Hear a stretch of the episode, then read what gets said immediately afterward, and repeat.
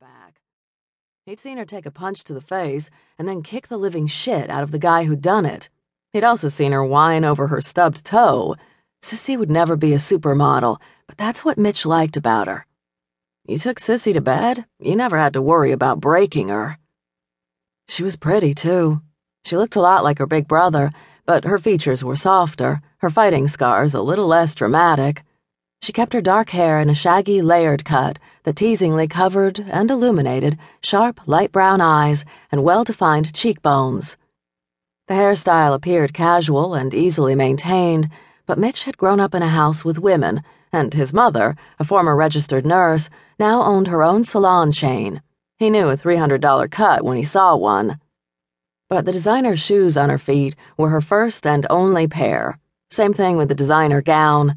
Sissy liked to be comfortable and look comfortable, and she wasn't afraid to put in a little work to get that across.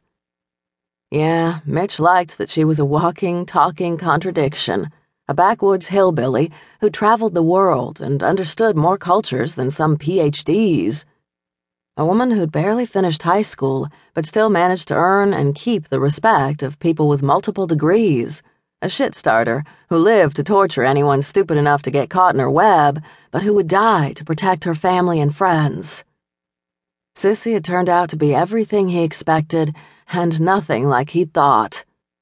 So it seemed inevitable they'd end up in bed together, at least for one night. But then Sissy had suddenly looked at him one day and said in her straightforward way, You know, I like you too much to ever fuck you. Sissy wasn't much for vague euphemisms. In her world, if you were sleeping together, you weren't doing something right. Sex was for prostitutes, and making love was for people who never got out of the missionary position. And in some bizarre way, Sissy's blunt pronouncement made complete sense to Mitch, and he'd shockingly agreed. They'd been best friends ever since. Of course, that was before she put on that damn dress.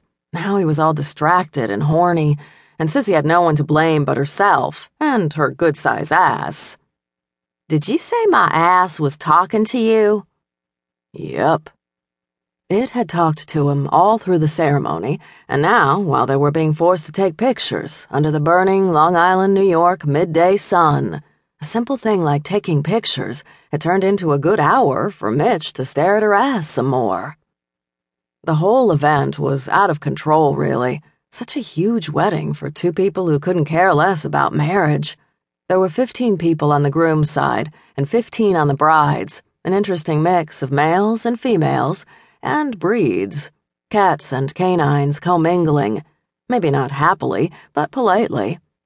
Sissy stood up with her brother, and Mitch had ended up on the bride's side.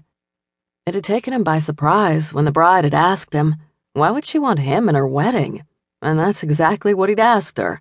She'd smiled up at him, those big, brown, wild dog eyes of hers, making him feel all protective of her, and then she told him, Because, dude, you're our karaoke king, and we worship at your altar.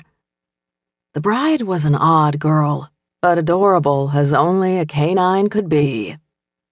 But really, how many shifter weddings would he ever be invited to? Unlike many full humans, his kind kept their commitments once they made them, so wasting money on a big wedding or bothering with all the paperwork usually amounted to a complete waste of time. Of course, getting shifters, male and female, to make the commitment was often like pulling teeth, but once trapped, they were in for the long haul. Of course, Bobby Ray Smith, alpha male of the New York Smith Pack and local hillbilly, wasn't marrying just anybody. He was marrying Jessica Ann Ward, alpha of the Kuznetsov Wild Dog Pack and worshipped geek hottie. And a wedding like this didn't happen every day, or millennium for that matter, so to be part of it was kind of an honor for Mitch. Add in that Jess's pack was as rich as Bill Gates, and you had a wedding on par with a Kennedy event.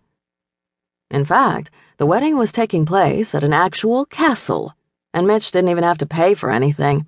His tux, shoes, the attempted haircut, already grown back out to his full mane in less than 24 hours, all paid for. Rooms in seriously expensive hotels down the road had also been booked. He knew the food would be stupendous, and there was apparently a room called the